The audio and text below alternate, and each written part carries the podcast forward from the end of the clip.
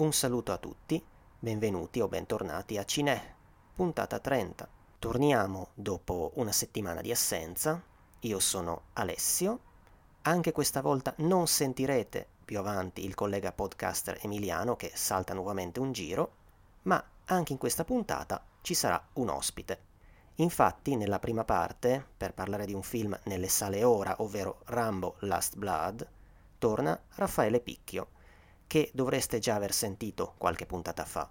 Raffaele Picchio, per chi non lo sapesse, è regista, Morituris il suo titolo più noto, e scrive anche per il sito Il Cineocchio. Nella seconda parte, se vorrete, dirò 3-4 cose su un film italiano visibile online in modo gratuito e legale. Ma bando alle ciance e procediamo.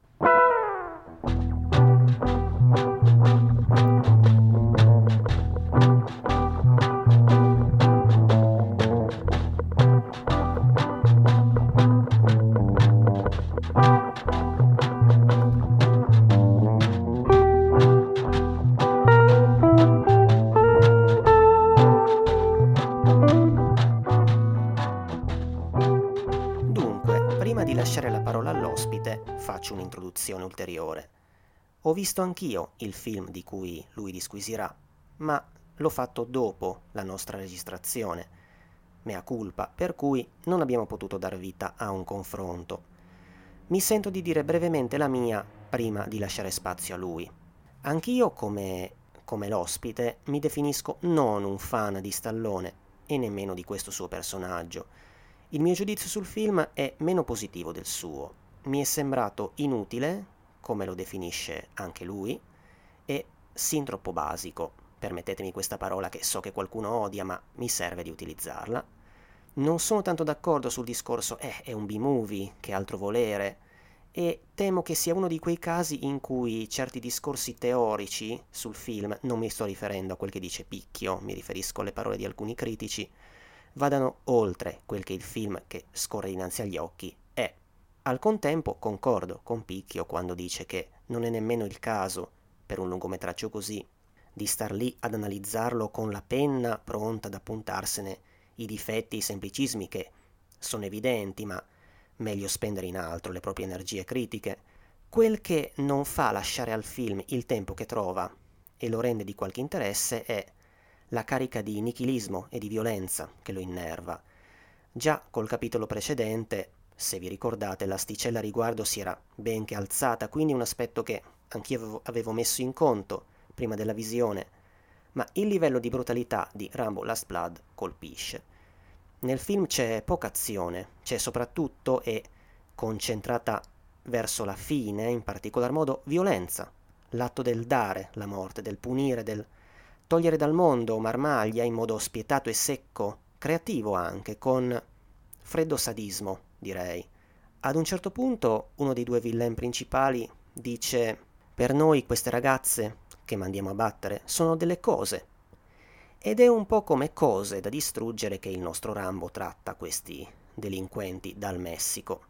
La violenza del film non si smaltisce subito, Picchio dice mi sono divertito, lo capisco, però non è un action da popcorn, a meno che la violenza non faccia l'effetto di essere tanto spinta da fare il giro e spingere al sorriso. Insomma, andateci preparati. È un po' come se Stallone avesse detto: Vabbè, dai, non ho chiuso, di Rambo ve ne do un altro e beccatevi sto show di ultraviolenza. In un film che in un certo senso dà bene quel che promette e sì, funziona, anche se con un che di meccanico e, lo dico, cinico, hm, che mi ha lasciato qualche perplessità. Il mio ospite poi, come sentirete, esprime perplessità, eufemismo, sugli ultimi minuti del film, personalmente ho trovato meno riuscito l'incipit, che mi è sembrato più chiassoso che teso. Aggiungerei ancora che si rivede nella piccola parte della giornalista che, che lo intercetta, che cura e aiuta Rambo, la sempre bella Paz Vega. Si rivede più o meno nel senso che ultimamente, a quanto visto su IMDb, è stata impegnata soprattutto in serie spagnole, oltre però a comparire nella più nota serie Netflix di OA. Tutto questo ben inteso non l'ho detto per smentire quanto sta per dire il mio ospite, né per imporre la mia parola sulla sua, Volevo solo esprimermi su questo film che ho visto anch'io e correggere un po' questo mancato dialogo fra noi. Detto ciò, la parola a Raffaele e ci risentiamo dopo.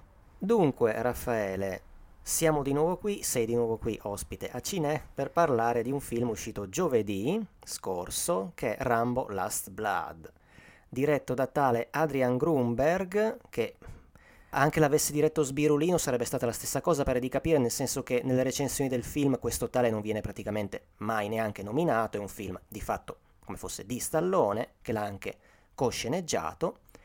E niente, di questo quinto capitolo della famosissima saga comincerei col chiederti la cosa banalissima ma doverosa, cioè un minimo di soggetto che cosa succede nel film, qual è il pretesto che ancora una volta fa tornare in azione il nostro John Rambo? Allora, intanto ciao Alessio e mm, ciao a tutti. Iniziamo dalla, sì, dal plot, insomma, poi dopo facciamo un appuntino pure sul povero Grunberg, che io invece lo difendo, ma ci arriveremo dopo, insomma. Allora, questo qua ritroviamo a sorpresa, insomma, quando tutto sembrava eh, splendidamente finito con eh, il quarto Rambo, con questa sorta di ritorno a casa di quest'uomo ormai totalmente distrutto, impazzito così, noi lo ritroviamo eh, adesso che sta dentro questa fattoria di famiglia, dentro questa fattoria vive una, un'amica, una, una, signora che è una vecchia amica di famiglia che badava, al, badava al, al suo padre con la nipotina, la giovane nipotina, con, a cui Rambo è molto affezionato, insomma cerca, lui sta sotto psicofarmaci, vive sottoterra cercando di, di, di tenere a bada sti demoni che si porta dentro, è legatissima a questa famiglia, solo che questa bambina che fondamentalmente non ha più genitori perché la madre era morta, il padre messicano l'aveva abbandonata, a 16 anni decide voglio andare in Messico a parlare con mio padre e capire perché ci ha abbandonati. Rambo e la, e la nonna, la signora, ti dicono non andare in Messico che è pericoloso, tuo padre era un pazzo, eh?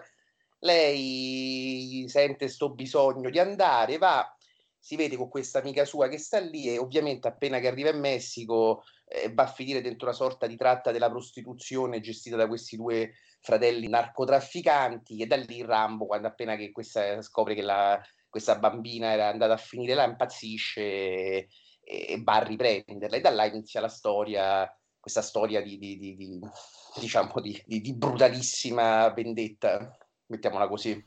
Ok.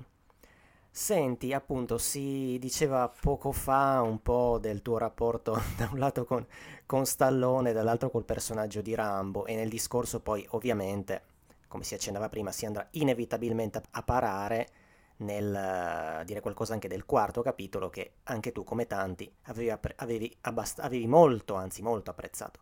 Um, non lo so, ti va di dire qualcosa liberamente, proviamo a approcciare l'argomento così un po' alla larga, sullo stallone diciamo così della sua rinascita e nuova considerazione anche critica, intendo quello da Rocky Balboa in poi? Che hai da dire su di lui in questo senso? Allora, intanto io personalmente ammetto di, cioè comunque non sono un grandissimo fan di Stallone, ecco, diciamola, diciamola brutta così. Non ho mai amato, ma questo è un problema mio personale, il personaggio di Rocky Balboa, quindi non ho mai vissuto così, ma ho sempre amato un certo tipo di action, eh, se vogliamo, rozzo, brutale come Cobra, come appunto questi film della Cannon che, che, che c'erano insomma io Stallone lo, lo vedo così, quindi francamente quando esplose questa bolla critica, dicevi, in cui si è riscoperto lo stallone vecchio che si rimette in gioco, mette in gioco se stessi, i suoi alter come fece con Rocky, Rocky Balboa, insomma lui aveva tirato fuori questi due film, aveva, eh, aveva, aggiunto il cognome a Rocky e il nome a Rambo e, e, e con questi due titoli aveva messo un punto in teoria alla, al suo immaginario, facendo un discorso, diciamo, crepuscolare da vecchio, anche intelligente, sia con Rocky, con tutto che non mi era piaciuto, sia appunto con Rambo. E io oggettivamente penso che Stallone non sia un cretino, non, non è una persona assolutamente stupida. E con tutti e due i film, insomma, soprattutto Rambo, che io sono, mi, piace, mi piace molto più Rambo che, che Rocky, secondo me era riuscito veramente a fare aveva fatto John Rambo, il quarto film di, di Rambo, era un, è una cosa che, che dispazzava via tutto ciò che era stato fatto prima, sia nel personaggio, sia anche come concezione di, di film d'azione. Insomma, è un film di, una, di un nichilismo, di un cinismo, di una brutalità, di una violenza che neanche il, veramente neanche gli splatter più così, ma senza mai essere exploitation, era proprio trasudava disperazione, non c'era nessun appiglio di, di speranza, di salvezza, c'era solo quest'uomo ormai totalmente impazzito, una macchina da guerra che stacca carotidi con le mani, che fa delle cose atroci, che, che in, in Birmania eh, si ritrovava suo malgrado a, a dover salvare ancora, pure contro voglia, questi missionari eh, tipo Cellini che andavano lì a salvare queste popolazioni, ovviamente rimangono fregati. Secondo me era un film molto interessante perché metteva un punto alla saga, metteva un punto al personaggio. Lui si mostrava in un certo senso un po' come un po' come fece, chiaramente con livelli differenti, ma un po' come fece Mickey Rourke con The Wrestler, questo corpo sfatto, gigantesco, uh, tormentato dai demoni. Cioè, funzionava tantissimo questo ritorno al personaggio di Rambo, che non era più l'eroe reganiano del secondo o che quello che andava ad aiutare i talebani pre-11 settembre nel terzo film. È un uomo disperato, schifato dalla, da tutto e secondo me quello un, è stato un buon, un buon modo per ritirare fuori questo personaggio. Poi che c'è? Stallone ha iniziato questa sua fase, diciamo, nuova, ecco, da vecchio, che il vecchio dei film d'azione che, che spara le ultime cartucce. Ha fatto Rocky, ha fatto Rambo e ha fatto poi Mercenari che è un film che io disprezzo tantissimo, me ne vogliano i fan, e da lì si comincia a capire però il problema di Stallone. Stallone è uno che secondo me ha paura, non vuole, real- cioè vuole chiudere con i suoi alter ego, ovvero Rambo e Rocky, ma in un certo senso ci ha, avuto paura, c'ha paura di, di, di, staccare la spina, insomma, di, di fargli fare l'ultimo grande viaggio come, come, il mucchio selvaggio, tant'è che i mercenari doveva essere una sorta di mucchio selvaggio dell'action anni 80, invece alla fine diventano questi che stanno sempre attaccati, vivono sempre, si salvano sempre, sono sempre più fighi. E lì si nota un po' questa, questa paura, in un certo senso, di, di, di, di come dire, di chiudere un, forse la sua vita, non lo so, forse a lui ha paura il momento in cui stacca la spina a questi personaggi muore, non lo so che cosa in testa Stallone. E anche questo ultimo Rambo, in effetti, è fondamentalmente è, è un film che mh, si chiama Last Blood, che è un sottotitolo bellissimo, ma non è un finale, cioè il finale vero è il quarto. Questo sembra una postilla in più, fondamentalmente anche non necessaria nella mitologia, chiamiamola, del personaggio così. Però un po' come Creed, anche come ha fatto con Creed, Creed in teoria Rocky finiva così, invece ritorna con Creed sempre Stallone, Rocky, e la gente non è che va a vedere il, il figlio d'Apollo Creed che mena, va a vedere Stallone, pure se lì si mette un po', finge di stare nelle seconde file, in realtà è sempre lui, cioè, eh, lui ha sta cosa che non vuole mollare mai questi personaggi e qua succede un po' la stessa cosa, però il film invece, diciamo, funziona. Non so se magari, ecco, inizi a parlare un po' del film o dimmi, dimmi anche te se proprio andiamo nel dettaglio di Last Blood. Sì, sì, direi che è giunto il momento, insomma, spiega un po' insomma, al di là del soggetto, cosa secondo te nel film funziona? Perché, insomma, se mi accennavi prima che secondo te come dire un come B-movie funziona e ti sei divertito. Dici, di un po', vai. Last Blood è una goduria assoluta per tutte le persone che hanno amato e amano i vecchi film anni 80, soprattutto quelli della Canon. C'ha quel sottostrato, se vuoi, totalmente politicamente scorretto, diciamo pure chiamiamolo destroyed, anche se francamente tutte le accuse che hanno fatto di, dell'essere trampiano sono delle puttanate gigantesche, quelle che hanno fatto su questo film. Qui è un film sporco, molto semplice, non, non, non cerca alcuna eh, finezza. Sì, ci sono tantissime piccole cose non stupidissime che fa lui al suo personaggio, tanti piccoli sottotesti, tante piccole cose che non sono stupide, che ci tratteggiano appunto questo questo veterano ormai impazzito, ma fondamentalmente il film è un carnaglio disumano, è un revenge movie, insomma si sposta dalle giungle della guerriglia dove fondamentalmente l'ambientazione di guerra è sempre stato, Rambo è sempre stato un, un, film di guerra fondamentalmente, stavolta invece si trova nel Texas, in confine con il Messico, e diventa, e, e, diciamo, Rambo in America diventa un revenge movie. Il film sembra Il giustiziere della notte, Io vi troverò, poteva chiamarsi anche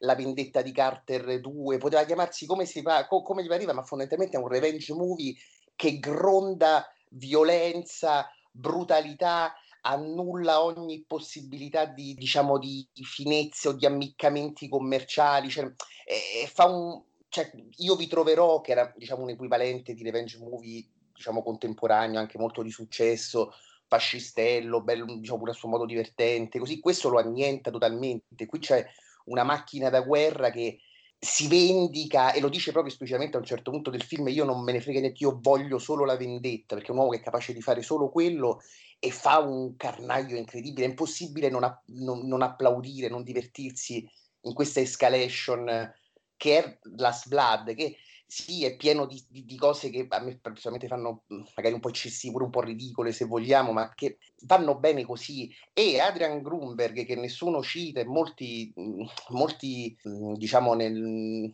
lo, l'ho letto parecchie recensioni che, che contestano la regia, così invece lui è uno bravo, lui è una sorta di, di Joseph Zito, se vogliamo, contemporaneo, con Joseph Zito probabilmente è pure più bravo, sicuramente molto più bravo di Grunberg, ma lui fa esattamente questo con il suo precedente film Il viaggio in paradiso, quello con Mel Gibson.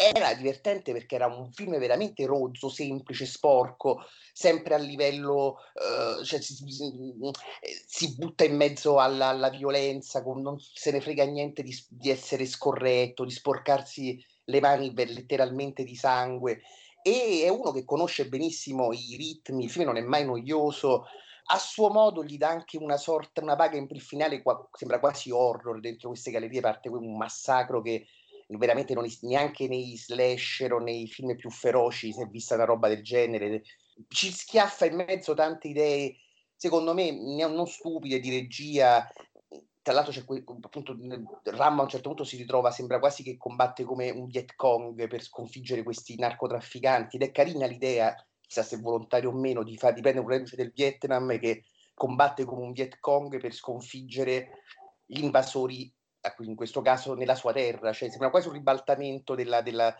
di quello che è stato prima. Ed è un, e dirige bene, cioè il film è spietatissimo, tirato, non annoia un secondo, ha belle scene di tensione, eh, tra l'altro che le vedi anche quando non accade fondamentalmente nulla, c'è un dialogo tra Rambo e questa amica della figlia quando lui la va a pizzicare che è tesissimo, cioè che veramente eh, per come è impostato il film ti aspetti di tutto, diciamo questo gli strappa dalla testa, riparo che cosa fa o se ne va via, cioè, eh, funziona, io mi sono veramente divertito, secondo me è un film intelligente a suo modo, è un film molto intelligente, è un purissimo B-movie, un B-movie di quelli sporchi, sgraziati, eh, non è un, una fighettata come John Wick eh, con i piani sequenza, con le cose, con le, gli ammiccamenti ironici, non c'è nulla di questa roba qua, è, è così e basta e, e, questa cosa per me è, è, efficacissima, insomma io voglio vedere questo tipo di film qua, cioè, il fatto che venga così criticato con delle critiche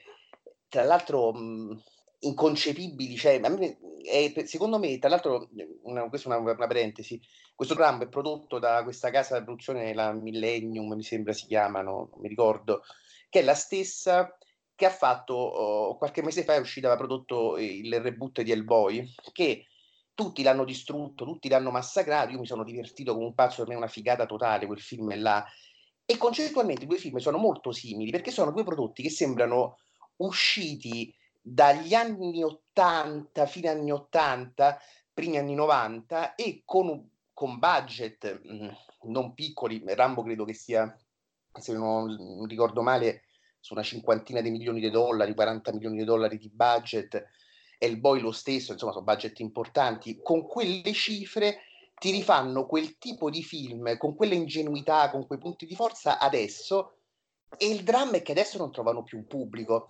C'è gente che si attacca a delle cose che a me lasciano allibito. Criticare la Rambo Last Blood, per carità, chi vive con pane e moretti o se va a vedere sta roba qua è chiaro che detesterà un film come Rambo, ma chi si millanta di essere un fan di film d'azione, che gli piace ah, l'exploitation, il grindhouse, e poi si mette a fare, eh, ma la sceneggiatura, ma il film così, è, è, è deprimente, cioè è la stessa gente che all'epoca criticava i film che adesso invece vengono glorificati come capolavori e vengono omaggiati dalla... È il Rambo Last Blood, esattamente come il Boy, è quell'epoca fantastica in cui c'erano solo questi film qua così che sono o amati o odiati e, e non, non, hanno vie di mezzo e, ed è bello che ci siano ancora ed è brutto che invece non, non, incontrino più il pubblico, i gusti del pubblico, perché vuol dire che un'epoca intera è finita, è finita per sempre, insomma, che, che la gente poi alla fine la reclama a gran voce, poi quando gliela danno non, non piace, è un peccato questo, insomma, io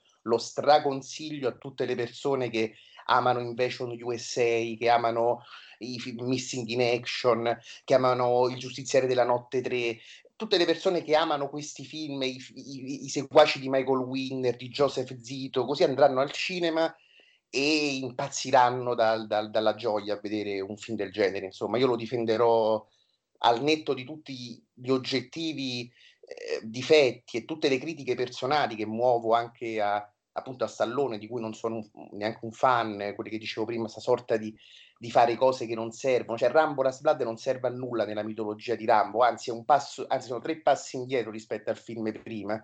Non sarà mai il capitolo finale della saga perché uno dopo non penso che non riuscirà mai a farlo. Io me lo auguro per lui, che tra l'altro è in formissima, ma non penso che ne girerà un altro. E chiaramente per l'immaginario il precedente John Rambo è il vero capitolo finale però questa è una postilla che, ci, che fa sempre bene, che, che va ben vengano film così, io ne voglio 300 di film così brutti, tra virgolette, in, in sala da andare a vedere.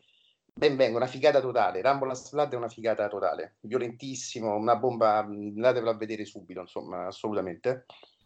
Ok, ok, sei stato molto chiaro. Sì, comunque sia, tu dicevi le varie critiche insensate spietate. Boh, in realtà, almeno dal punto di vista dell'accoglienza della critica italiana, che per carità al di, al di là di quanto conti o non conti, quello non c'entra nulla, non mi è sembrata così negativa, o forse è capitato a me di leggere delle cose, insomma, di non leggere il peggio, ecco, magari tu ti sei imbattuto in... Tu Sono persone che in... hanno apprezzato, cioè Giorno Nazzaro ha scritto un bel articolo, eh, credo anche che l'abbiamo citato anche l'altra volta, forse pure per Maria Bocchi gli era piaciuto il film. C'è una critica, perché è una critica che conosce e sa di che cosa sta parlando. Davide Pulci di Notturno so che, che è piaciuto il film, che ha fatto una cosa, ma meno male che c'è questa gente qua. Poi chiaramente per i giornali, beh, legge degli articoli che sono pietosi, a me è capitato di leggere una specie di articolo poi dall'altro cerchio bottista pure sul film del Fatto Quotidiano che era una cosa pietosa. Ho, ho letto delle, critiche varie, varie su diciamo, altri quotidiani che gli rinfacciano questo il film trampiano, l'America di Trump, un film spregevole, razzista, eh, leggi le opinioni del pubblico che ti dice che il film è una cazzata, che c'è, eh, ma però qui non, ma questo fa quello, non, non quadra con quest'altro, ma tutte stronzate, cioè tutte stronzate, è così, però ecco, non, questo è un tipo di film che allora, no, allora non andare a vedere, allora andate a vedere eh, altro, altro, cinema e, e, lasciate perdere questo a chi piace questa, questo genere qua. Io le critiche americane l'hanno disintegrato, so che c'ha delle medie bassissime il film, eh, che credo che neanche abbia incassato chissà quale grande cifra, almeno fino adesso. Eh, non lo so, per me è tristissima questo qua, perché significa che è morto un intero concezione, il cinema di serie B è morto proprio spiritualmente, è totalmente morto. E questi film come El Boy o Rambo cioè sono puri film di serie B che vengono disintegrati dal pubblico e da certa critica, diciamo non tutta, ed è la fine di un'epoca, è la fine altro che quella di Rambo e degli eroi, è la fine di un genere intero, è la fine di tutto, è, da, da, diciamo scopre, getta via la maschera a una massa di pubblico che si finge eh, che si finge mh, mm, spasimante dei, della Marcor di una volta, poi ah che bello qui, là, così poi quando glielo fanno non, non c'è sta, questa, questa, è la verità, questa è la grande verità. Rambo invece, io so, che, so che, che, che appunto a parte qualche mosca bianca, ma che gente che comunque sia eh, conosce a menadito il genere, eh, ama la Canon, ama questo tipo di film qua, è chiaro che lo apprezzano, giustamente lo apprezzano. Io guarda, ti, ti assicuro, lei ho sentito delle persone, anche amici, che mi parlavano del film. Eh, io sono rimasto proprio allibito, poi quando l'ho visto ho detto ma come cazzo si fa a dire, cioè a fare delle critiche, a muovere delle critiche così sceme su, su una cosa così, non, boh, Ma francamente non so, non so che dirti, io spero che faccia un sacco di soldi, spero soprattutto che esca qualche versione estesa che sicuramente c'è, visto che ha avuto 200.000 reshooting, tagli vari o cose, insomma chissà che cosa esce fuori, insomma. Non... E sono sicuro che questo film tra, tra un po' di anni acquisterà un, un alone un, un, po' più cult di come sta passando adesso, insomma.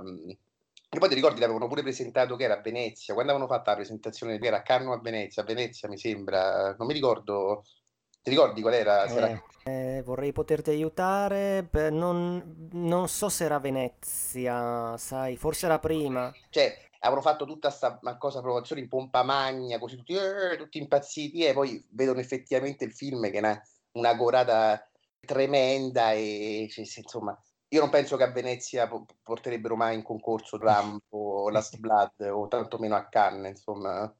Quindi so, un po', hanno, hanno, usato un po' il povero Stallone come una, una cartina di richiamo e, per, e, e, sottolineo ancora il discorso che dicevo io, tanta gente che reclama un ritorno al genere, una glorificazione al genere che poi in verità non vuole, non fa comodo a nessuno. La gente adesso vuole vedere John Wick, che, che è divertentissimo, che è fighissimo, ma è un altro tipo di film d'azione sì, sì, ho capito, nel senso un conto è il portare in palmo di mano Sylvester Stallone in questo caso, un conto è poi l'imbarazzo che nasce in alcuni nel confronto, nei confronti nuovo, di questo nuovo vecchio film, insomma, sì, capisco. Esattamente, un, un nuovo vecchio film. Eh. Per me è solo da volergli con tutti, guarda, c'ha tantissimi difetti, c'è una serie di... cioè il finalissimo del film che non dirò chiaramente proprio il finalissimo, gli ultimi minuti secondo me sono una merda totale che poteva tranquillamente to- togliere, ma il momento in cui iniziano sei talmente soddisfatto di quanto hai visto prima che a un certo punto dici ma sì, ma chi se ne frega, ma va bene pure così, insomma, non... Mm, cioè io l'ho, l'ho vissuto così questo film qua, cioè lo andrei, rive- lo andrei a rivedere al cinema domani se potessi e ci andrei solo esclusivamente per passare un'ora e mezza a, a galvanizzato da, da, da, da, roba del genere, perché non ne fanno più, di film così non, non, ne fanno più, insomma, non ne esistono più. E Adrian Grunberg probabilmente uno dei giovani, o comunque sia dei giovani, non so quanti anni abbia, però uno dei registi contemporanei di action che tiene altissima la bandiera di questo tipo di film di azione old school, chiamiamoli veramente old school, un po' come Simon West, quello di Conair, che aveva fatto pure i Mercenari 2 tra l'altro, sono quei registi che hanno quel, quel, quella eh, hanno proprio quel, quella modo di, di, mettere in scena, di raccontare le storie che, che, non esiste più, ormai sono rimasti in pochissimi e, e, sono bravi, cioè fanno benissimo questa cosa qua. A me questo tipo di film eh, mi, mi, ha sempre divertito, insomma, lo, l'ho sempre difeso. Mm, non lo so, ecco, mm, veramente un, io lo consiglierei a tutti quelli che dicono sì, mi piace vedere un bel action, un bel film di vendetta, vai, vatti a vedere Rambo subito, vai, e se non ti piace mi stavi mentendo prima e mentivi a te stesso. Ok, ok, tutto molto chiaro. Va bene, va bene, se non hai altro da aggiungere, allora ti saluto ufficialmente, ti ringrazio e niente, andiamo tutti a vedere Rambo Last Blood. Sì, sì, eh, tutto, alla fine poi picchiamoci tutti tra di noi e, e andiamo a fare una birra.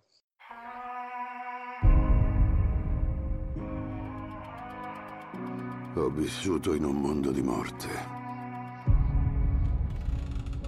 Ho visto le persone che amavo morire.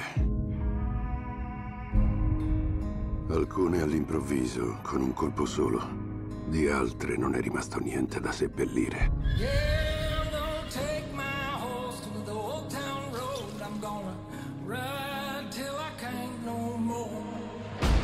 In tutti questi anni ho protetto i miei segreti. Ma ora è il momento di fare i conti con il passato. E se dovessero venire a cercarmi, sarà la morte ad accoglierli.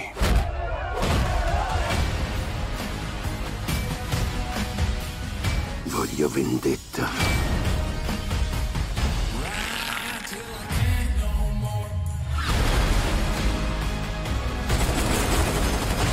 Voglio che sappiano che la morte sta arrivando.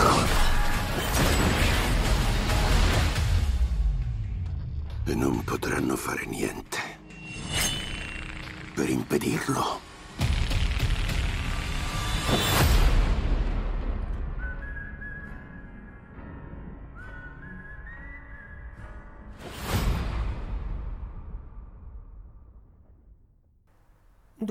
Veniamo alla seconda parte di trasmissione che, come più o meno è tradizione, è dedicata a un film che potete trovare online in modo onesto su una piattaforma, nel caso specifico tatatu.com, piattaforma che abbiamo già toccato diverse volte e che poco non molto tempo fa è stata rimpolpata di una serie di film italiani degli anni 2000, in molti casi magari di scarso interesse e probabile scarsa qualità, ma c'è anche qualcosina che mi ha fatto dire ah, questo lo recupero.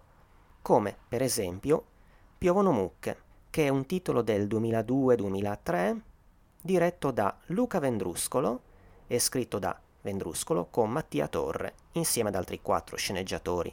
Ecco, forse non tutti sanno che nella carriera dei creatori di Boris, prima di Boris, viene questo film. Infatti, Vendruscolo e Torre, insieme a Giacomo Cerrapico, che in quel periodo ha diretto il suo secondo film intitolato Eccomi qua, protagonista Andrea Sartoretti, questi tre sono accreditati alla scrittura di tutti gli episodi di questa apprezzatissima serie, oltre che anche alla regia di alcuni, e Luca Vendruscolo più di altri, avendone diretti 28. I tre poi, che ve lo dico a fare, hanno portato al cinema la serie nel 2011 con Boris il film, ci hanno riprovato con minore successo tre anni dopo con Ogni maledetto, Ogni maledetto Natale, film che comunque ricordo divertente. Per quanto riguarda Vendruscolo, il suo impegno più recente è quello nella scrittura di una miniserie Rai in onda in questi giorni, che è Imma Tataranni, sostituto procuratore. Per quanto riguarda Mattia Torre, scomparso da poco, i suoi ultimi lavori sono stati la serie per Rai Play La linea verticale, con Mastandrei in ospedale alle prese con un tumore, e la partecipazione alla sceneggiatura de Il Grande Salto, un film uscito quest'anno, quest'estate, che è l'esordio alla regia dell'attore Giorgio Tirabassi, un film peraltro inaspettatamente ben recensito, anche se respinto dal pubblico, che sarebbe bene ci andassimo a recuperare. Chissà che prima o poi non lo faremo proprio qui, anche noi. Comunque, Piovono Mucche nasce da una sceneggiatura che vinse il premio Solinas nel 96. Infatti il racconto situato a metà anni 90, ed è basato sull'esperienza del regista quando aveva scelto l'obiezione di coscienza. In comune con Boris c'è prima di tutto il situarsi in un microcosmo, sarà banale dirlo, ma tant'è eccentrico, raccontato attraverso l'ingresso di un giovane inesperto e sballottato, che è interpretato anche qui da Alessandro Tiberi, che in Boris era il runner maltrattato da Caterina Guzzanti. Ma appunto, già da questo film troviamo alcuni attori che poi Vendruscolo e colleghi ameranno coinvolgere ancora in quel che faranno di lì a poco. Sarà nel cast della serie anche Sartoretti, già citato, qui nella parte di uno degli obiettori che in realtà non si vede molto perché è un assenteista con una dedizione per la bella vita e le feste. Anche Mattia Torre stesso è nel cast, fa uno di questi obiettori, così come Luca, Luca Amorosino, che in Boris sarà Alfredo, Massimo De Lorenzo invece, che qui interpreta un altro di loro, Corrado, interpreterà uno dei tre sceneggiatori in Boris. Che racconta dunque Piovono Mucche? Allora, innanzitutto è girato in una vera comunità per disabili, in cui viene spedito il giovane Matteo, che ha scelto di prestare servizio civile e viene mandato lì in questa comunità chiamata Ismaele, anche se lui avrebbe voluto andare in un luogo di cultura, ma si sa nella vita bisogna adattarsi. Pensa subito a chiedere un trasferimento, ma succede invece che viene prestissimo confermato, mentre molti altri, molti altri obiettori vengono segati via. E resta quindi a dover, farsi, a dover darsi da fare lì, insieme praticamente solo a due colleghi. Ce ne sarebbe qualcun altro che però non fa una mazza. E ne risulta così un super lavoro perché sono in pochi per coprire gli ospiti della struttura. A riguardo, il dialogo coi superiori è quasi tra sordi, i loro capi, che sono un uomo e una donna, sono dediti soprattutto a fare delle parole, insomma, e a lamentarsi con loro, senza mai mezza parola di elogio, all'insegna della scontentezza. I turni sono un eterno problema, senza contare che qualche volta agli obiettori vengono anche tolti giorni liberi. Però tra loro nasce presto una collaborazione e cercano di gestire prima di tutto fra loro quel che c'è da fare, per tentare insomma di alleggerirsi la vita. E dopo un iniziale disagio e la sua goffaggine, e nonostante il trovarsi ad affrontare situazioni sgradevoli e per lui inedite, anche il nostro Matteo in un certo senso si ambienterà in questo luogo in cui, come viene più o meno detto, vado a memoria, chi entra poi resta. Ecco, non abbiamo ancora parlato dei disabili con cui costoro devono rapportarsi. Tra loro c'è un ex delinquentello, lì per un incidente che l'ha parzialmente paralizzato, descritto come scaltro, in effetti lo vediamo pronto ad approfittarsi dei servigi di chi deve badare a lui, scocciandolo, è un po' uno stronzetto, sì. Dice cose come io faccio quello che voglio, io sono libero e fare quel che vuole anche a costo di cercare della droga, con degli obiettori come involontari complici. Gli ospiti non possono essere perquisiti, apprendiamo, ma se le sostanze vengono trovate ovviamente sono guai seri per chi deve badare a loro. E sarà poi proprio la droga a portare al finale del film una svolta per Matteo. C'è anche una bella ragazza fra questi disabili, con cui ad un certo punto Matteo avvia una, diciamo, relazione. C'è questo tizio grosso e mugugnante, Franco Franconi, interpretato da Franco Ravera, attore che di recente è comparso in, uh, nel dittico Combisio, benvenuto e bentornato presidente. Tizio con, insomma, dei, prole- dei problemi di salute, il titolo del film allude al suo frequente cascare giù, con tutta la sua pesantezza dal letto, di notte c'è quest'altra ragazza che non può parlare né camminare e che si esprime sorridendo in continuazione. C'è una sequenza in cui Matteo praticamente da solo si trova con lei e cerca disperatamente di trovare una comunicazione, con risultati, diciamo, inavvertibili.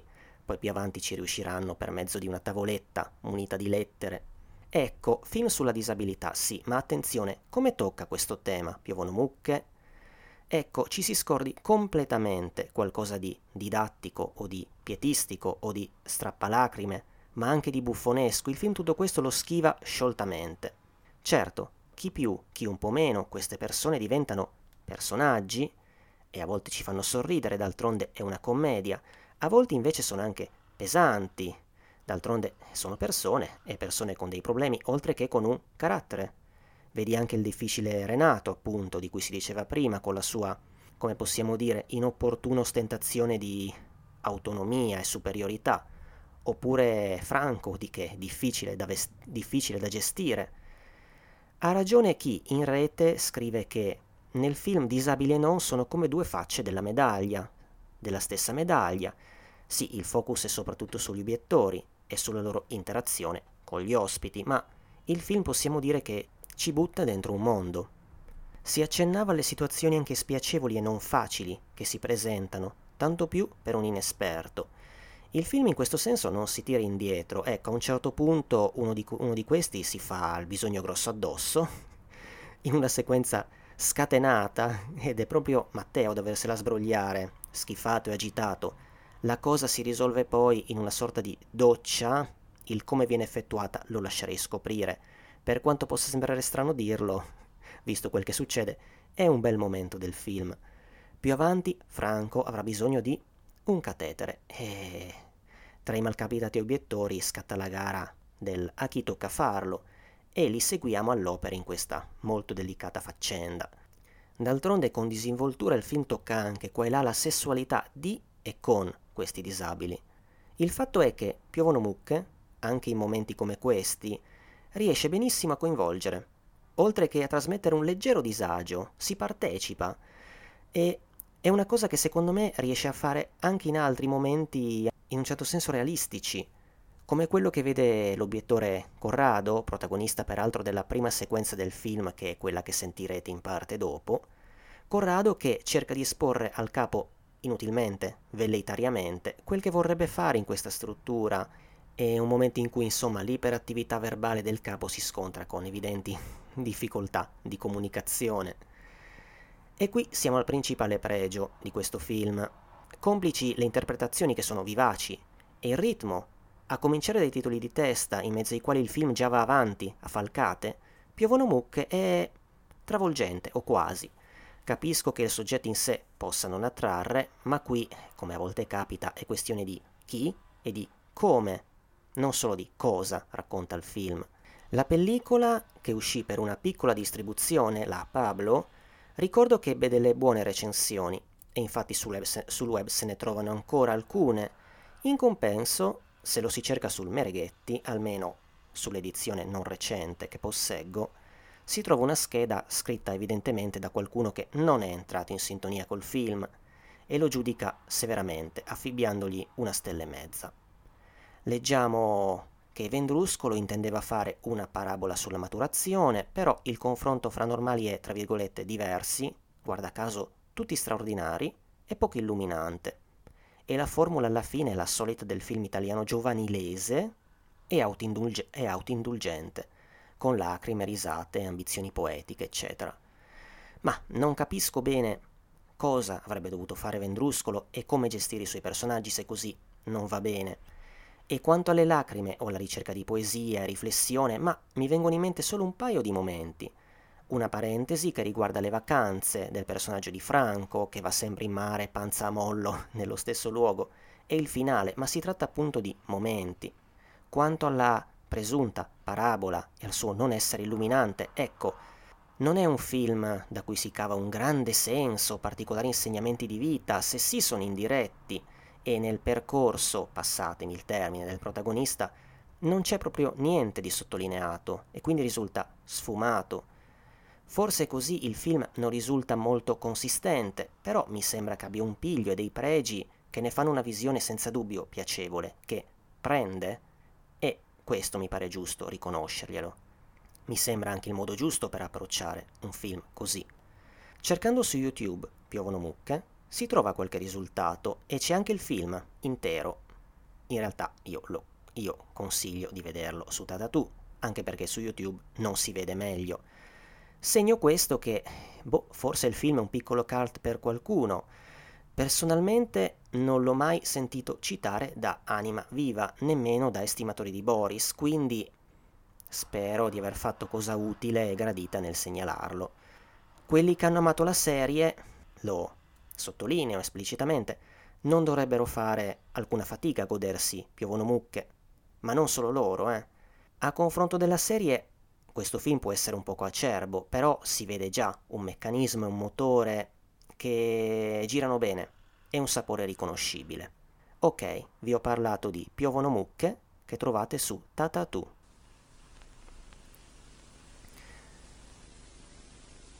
Come mai hai scelto di fare l'obiettore di coscienza?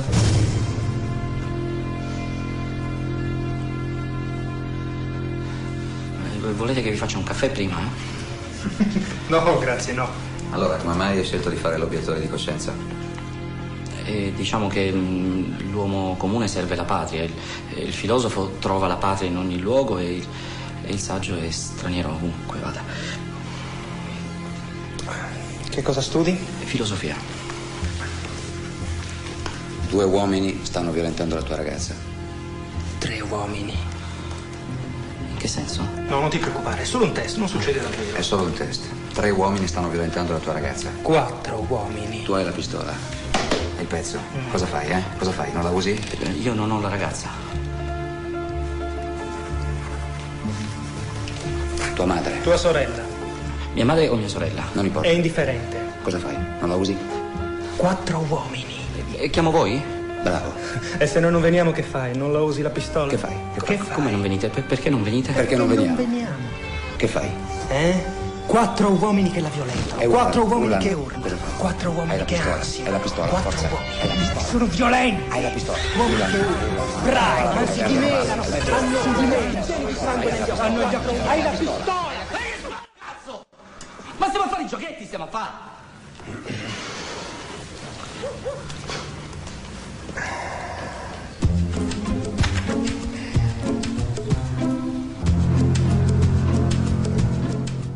Ok, a questo punto siamo giunti al termine, le consuete informazioni finali.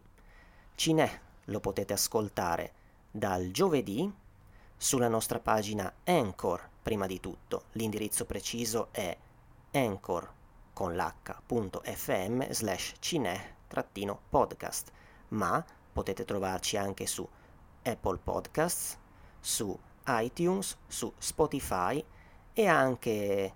E L'esserci iscritti a Anchor ci ha permesso anche di sbarcare su altre piattaforme, che ora non nominerò, che credo in Italia non siano usufruite da anima viva, ma, ma se andate sulla nostra pagina di Anchor dovreste trovare tutti i vari link e potete ascoltarci un po' dove vi, dove vi pare e piace. Ecco appunto, vi invitiamo a seguirci sulla nostra pagina Facebook per informazioni, aggiornamenti, qualche contenuto in più. Siamo anche su Instagram, siamo anche su Twitter, se volete siamo anche su Telegram. Detto ciò, un saluto alla prossima da Alessio e andate al cinematografo, per favore. Il brano che state ascoltando è A Good Place for Gambling di Comic